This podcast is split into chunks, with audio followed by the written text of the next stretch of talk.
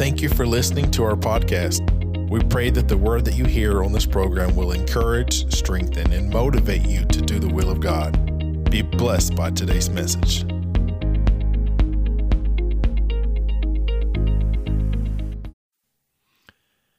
I just want to minister for a few moments on something that the Lord has laid on my heart.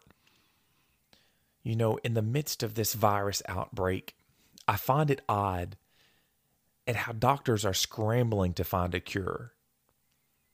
They're trying every pill they can think of that they have previously used to help treat viral outbreaks in the past. And it seems that everything they're doing is just experimental. They're not confident in anything that they're trying. But one experiment that they're that they are trying that I've done some research on that I find it really unique.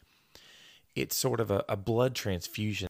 And what they do is they take some blood from a person that has had the coronavirus and that has fully recovered. And they will give that blood to a person who is still sick with the virus.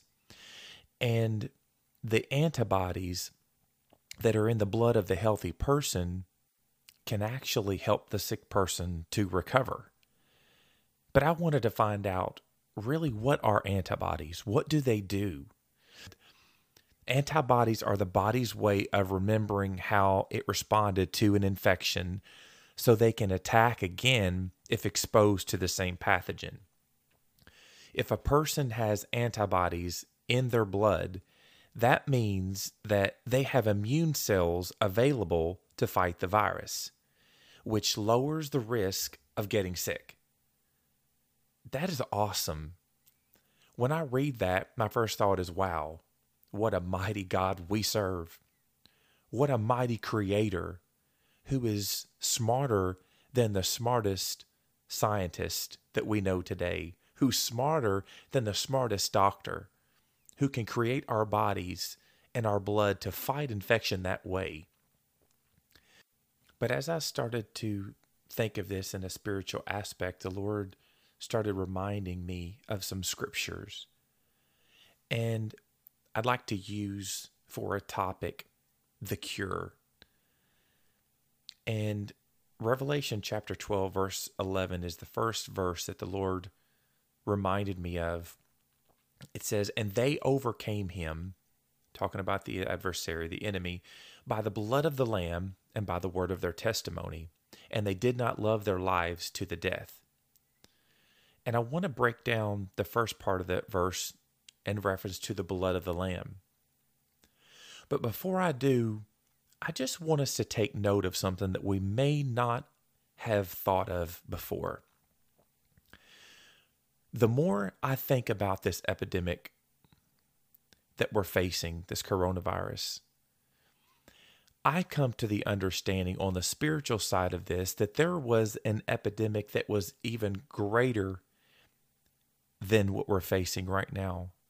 There has been a virus that has been passed from generation to generation, a sickness. In fact, some have referred to it as a curse. And it all started in a garden. And I want to take us back to that garden, the Garden of Eden.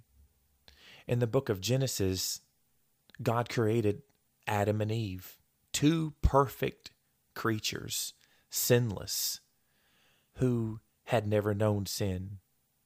God actually created them in his image, and we know that God is a holy God, so therefore Adam and Eve were created holy. They were created in perfection. They never faced sickness in their body. They never had aches and pains. You know, there were no abnormalities in their genes, they were perfect. They were whole. They were healthy human beings. But something happened. How did we get from perfection to imperfection that we see in our own bodies? Why do we feel sick? Why do we face sickness? Why do we face things like cancer and diabetes and all of these ailments that we feel in our body? What happened to this perfection? Well, I'm I'm here to explain to you something. An epidemic called sin. That's why. You see, when Adam and Eve took of that fruit from the tree of the knowledge of good and evil, when they were enticed by the enemy and they ate of that fruit, their bodies became corrupt. The earth became accursed. Genesis chapter 3, verses 16 through 19 says, To the woman he said, I will greatly multiply your sorrow and your conception. In pain you shall bring forth children. Your desire shall be for your husband, and he shall rule over you. Then to Adam he said, Because you have heeded the voice of your wife, and have eaten from the tree of which I commanded you, saying, You shall not eat of it, cursed is the ground for your sake. In toil you shall eat of it all the days of your life. Both thorns and thistles it shall bring forth for you. And you shall eat the herb of the field. In the sweat of your face you shall eat bread till you return to the ground. For out of it you were taken, for dust you are, and dust you shall return. That entire passage explains how Adam, Eve, and the earth became accursed, all because of sin. Sin, disobedience to our Creator, infiltrated the bodies, the human body. It affected us. It corrupted us. It corrupted the earth. That's why when we plant a garden of vegetables or you plant a beautiful flower garden, ever so often there are weeds that grow up in those gardens. You've got to pull and pluck those weeds out, the thistles and the thorns that are just so miserable. The earth was affected. Think about this. Think about the animals that you see the lion and the bear. It was sin that corrupted them, that at once were eating the vegetables and the fruit and the berries of the land. Now, because of sin, they actually have a hunger for blood and for meat. Adam and Eve never had mosquito bites before the fall. In fact, I personally believe that mosquitoes were drinking nectar from the flowers like a hummingbird does. And after the fall, they you see them drinking the blood of animals. Everything was corrupted. Isaiah chapter 24, verse 6 says, Therefore the curse has devoured the earth, and those who dwell in it are desolate. Just a three letter word called sin down through the ages has affected generation upon generation upon generation. David said in Psalms chapter 51, verse 5, he said, Behold, I was brought forth in iniquity, and in sin my mother conceived me. Boy, I tell you what, it sure levels the playing field out when you think about this. We were all born in sin. The Bible says that our righteousness is like a filthy rag. No one is righteous on their own, no one is good. We were born with this virus spiritually. You might say, well, what's the symptoms? How do I know? Do, I don't understand that. Well, what are the symptoms of this situation? My friend, the very inclination to do wrong is a symptom of this when a child is born, they don't have to be taught to lie. They don't have to be taught to get angry and to hit. They don't have to be taught to disobey. I remember when Aaron was in elementary school, we had him in a private school, and his teacher decided to take the kids on a field trip, and we went with them. And about halfway through the trip, the kids were kind of acting up a little bit, and that teacher whistled as loud as she could, and she rounded them kids up like a herd of cattle. And she began to tell them, she said, Let me tell you something, y'all kids. Y'all are letting the carnal nature take over y'all. Y'all are letting that flesh man come alive.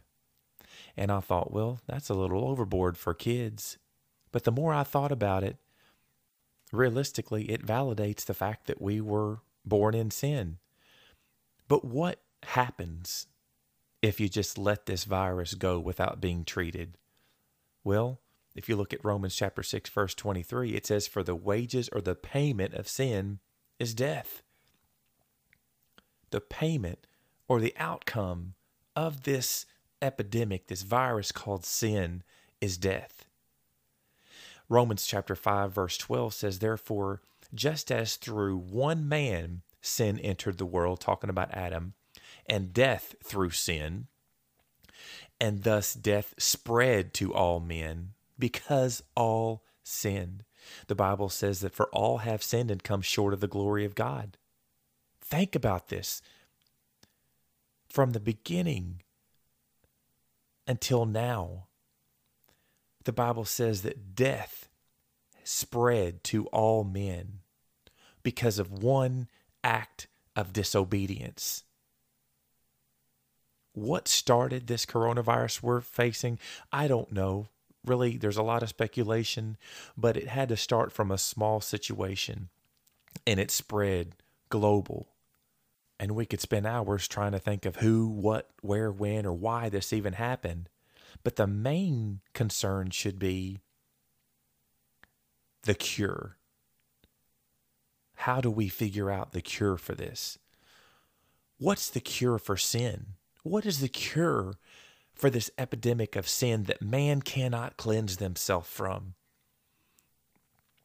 The Bible says in 2 Corinthians chapter 5 verse 21, "For he made him who knew no sin to be sin for us, that we might become the righteousness of God in him. Well, what does that mean? I'm going to explain to you what that means. God knew that in order for humankind who was infected by this virus called sin, this curse called sin, in order for there to be an antidote, there had to be someone that had to face this sickness as well. But without sin.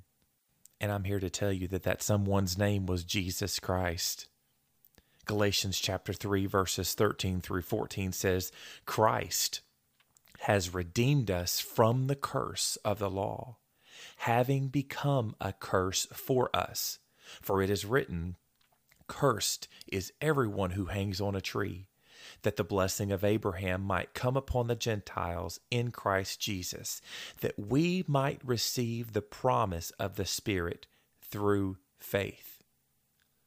So God knew that He had to send His Son Jesus down to the earth in human form to face what we're facing so that His body could experience what we've experienced. And in His blood would build up the antidote the cure for this virus of sin. But you know what the awesome thing is about this? When Jesus died on that cross 2,000 years ago, he did not die in sin. He did not die with sin in him, but he died with sin upon him. He carried the curse for us so that his body could bring forth the cure for the curse. Revelations chapter 1, verse 5 says, And from Jesus Christ, the faithful witness, the firstborn from the dead, and the ruler over the kings of the earth, to him who loved us and washed us from our sins in his own blood, praise God.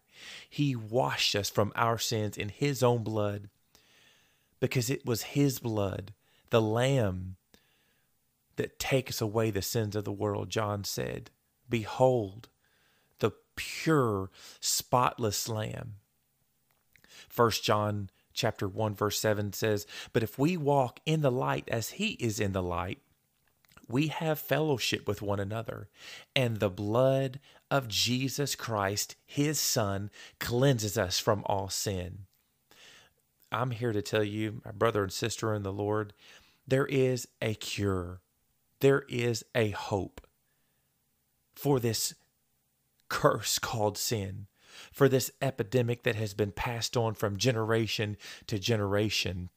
There is a cure, and his name is Jesus. It's the blood of Jesus. Oh, the blood of Jesus that washes white as snow. The song says, For it reaches to the highest mountain and it flows to the lowest valley. It's the blood that gives me and you strength from day to day. And I'm here to tell you today the blood of Jesus will never lose its power. It was just as powerful when the first drop fell from the face of Jesus to the day that we're standing in today. Oh, you may not see the blood of Jesus, but in the Spirit, it is the same blood that washes us clean, that purifies us, that's the same blood that that that gets inside of our spirit and that antidote the antibodies begin to rejuvenate us. The bible says that old things pass away. Behold all things become new. No more condemnation you don't have to live in condemnation we all are born with this curse but we're no longer condemned we're not under the law of sin anymore the Bible says now we're under the spirit of life in Christ. We're under the law of the spirit of life in Christ because he has paid the price for our sin. He has the cure in his blood. The Bible says that there is therefore now no condemnation to those who are in Christ Jesus, who do not walk according to the flesh, but according to the Spirit. Romans 8, verse 11 says, But if the Spirit of Him who raised Jesus from the dead dwells in you, he who raised Christ from the dead will also give life to your mortal bodies through his Spirit who dwells in you. What are you saying? I'm telling you that the same Spirit that rejuvenated our Lord Jesus with the cure is the same Spirit who gives your mortal bodies the life to live. Rejuvenates our spirit, brings us, the Bible says, He brings us from death to life. Well, that what does that mean? Well, we we've already talked about the fact that it's the wages of sin is death, but the the end of that verse says, "But the gift of God is eternal life through Jesus Christ our Lord." Well, how does this work? You might ask. How do you get this life? How do you get cured? How do you get healed from this sin cursed body? Well, this is going to sound a little odd, but the Bible says there's got to be a death before there can be life. If you look at Romans chapter 6, verses 7 through 11, it says, For he who has died has been freed from sin. Now, if we died with Christ, we believe that we shall also live with him, knowing that Christ, having been raised from the dead, dies no more. Death no longer has dominion over him. For the death that he died, he died to sin once for all. But the life that he lives, he lives to God. Likewise, you also reckon yourselves to be dead indeed to sin, but alive to God in Christ Jesus our Lord. So we've got to die to sin. Well, how do you do that? You might ask. How can you, how can I stop sinning? How can I stop this carnal nature? If you take a verse, a passage like what I just read, and you read it, and you quote it, and you speak it, and you believe it, by faith, the Word of God is becoming that weapon. The Bible says is the sword of the Spirit. By faith, you have to believe that a man who was fully man and fully God, named Jesus Christ, came to this earth to die on the cross, to pay the price, to pay the penalty for the curse of sin because of the mistake that Adam made to, to reconcile us back to God, you have to believe that the price that he paid by the shedding of his blood with what I keep using the word antibodies with the cure, you have to believe and have faith in what he did is enough. Because the Bible says that we've been made more than conquerors through Christ Jesus. By faith, I know it sounds random. Sometimes you just have to imagine Jesus on the cross. I do that myself.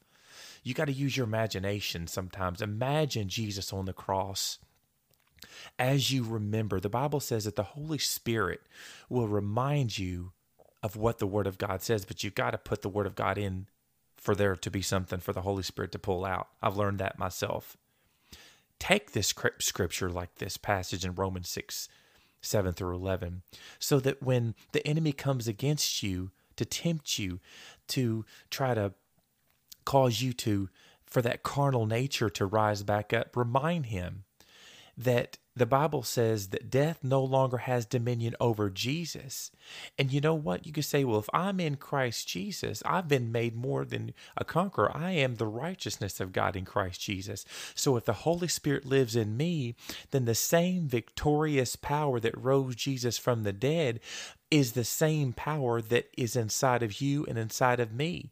And when you speak it out loud, speak the word of God out loud just say it. Say, you know what? The same power that rose Jesus from the dead to bring him to life is the same power that lives inside of me that will causes my sin and my carnal nature to die, but brings me to life. Think about it. If you've never been baptized in water, if you've ever seen someone being baptized in water, it is a representation of an outward expression of what has happened on the inside. When you get dipped down in that water, it's a representation that that the sin, that that virus, that curse of sin is to die in your life. In order for the Spirit of God to come alive in you, your carnal, sinful nature has to die. And you go down in that water and you die, and you come back up, and you come back up alive, renewed, rejuvenated, regenerated in the power of the Holy Spirit with the cure, the blood of Jesus that has been paid, the price has been paid and has been applied to every born again believer's life. But what happens to those who deny Jesus? What happens to those who reject the cure? Think about someone who has the symptoms of a sickness, potentially this virus. They may have the symptoms and they just keep putting it off. It's nothing. It's not. I'm not worried about it. I'm not I'm not that sick. It's just a little fever. It's no big deal. And this virus that we see that we're facing right now, they say it's highly contagious, and that before you even have any symptoms, you could be contagious. Do you know that sin is contagious? Do you know that if you are around the wrong person for too long and you are not a leader and you don't have the Holy Spirit living inside of you and you don't have the cure, you could catch this curse this temptation, you could catch the temptation of sin from a person that doesn't have the cure, someone that is sick with sin, living in sin. It's contagious. I know it to be a fact. No one is strong enough to overcome the power of sin except the blood of Jesus that has been applied to a born again believer's life, except that the power of the Holy Spirit is living inside of the born again believer and they are utilizing the sword of the Spirit. You can't fight the power of the sickness of sin on your own. We don't have the cure, as I said, our righteousness is as filthy rags. But for those who reject the cure, who say, I'm fine, I don't need that spiritual stuff. I don't need that church stuff. I don't need Jesus. I'm living my life how I want to live it. I'm not worried about it. The Bible says in Matthew 25, verse 41 Then he will also say to those on the left hand, Depart from me, you cursed, into the everlasting fire prepared for the devil and his angels if you die with the curse of sin, the Bible says you will die the second death, which is in hell. I don't want that for no one. I don't want that for you, my friend. If you're listening to this and the Word of God is stirring in your heart and you don't have the cure of the blood of Jesus has not been applied to your life, you just call upon the name of Jesus. That's all it takes. You confess your sins before the Savior. You repent of your sins. Say, God, I'm a sinner. God, I don't want this curse in my life anymore. I want the blessings of God. Forgive me of my sins. I repent, God. God, with your help and with your word, I'm turning away from this sinful life. In Jesus' name, bring me to life in you, Lord. Save my soul. That's all it takes. That's all it takes. I want to close with a passage of scripture that is extremely important. John 3:16. For God so loved the world that he gave his only begotten son that whosoever that whosoever is you and me that whosoever believeth in him shall not perish. Can I'm telling you, if you believe, the Bible says you will have everlasting life. God loves you. You are valuable to God. God thought enough of you that he sent his son to die on the cross for you to have the chance to live and have eternal life. But in order to have eternal life, you've got to let Him into your heart and into your life. Listen to the beautiful words of the chorus of this song. It says, There is a remedy for every sin sick soul. There is a cure for all, all the pain and hurt and wrong. There is a solution for all the problems deep inside. There is a remedy, and His name is Jesus Christ. Thank you so much for listening, and I pray that you were blessed by the Word of God today.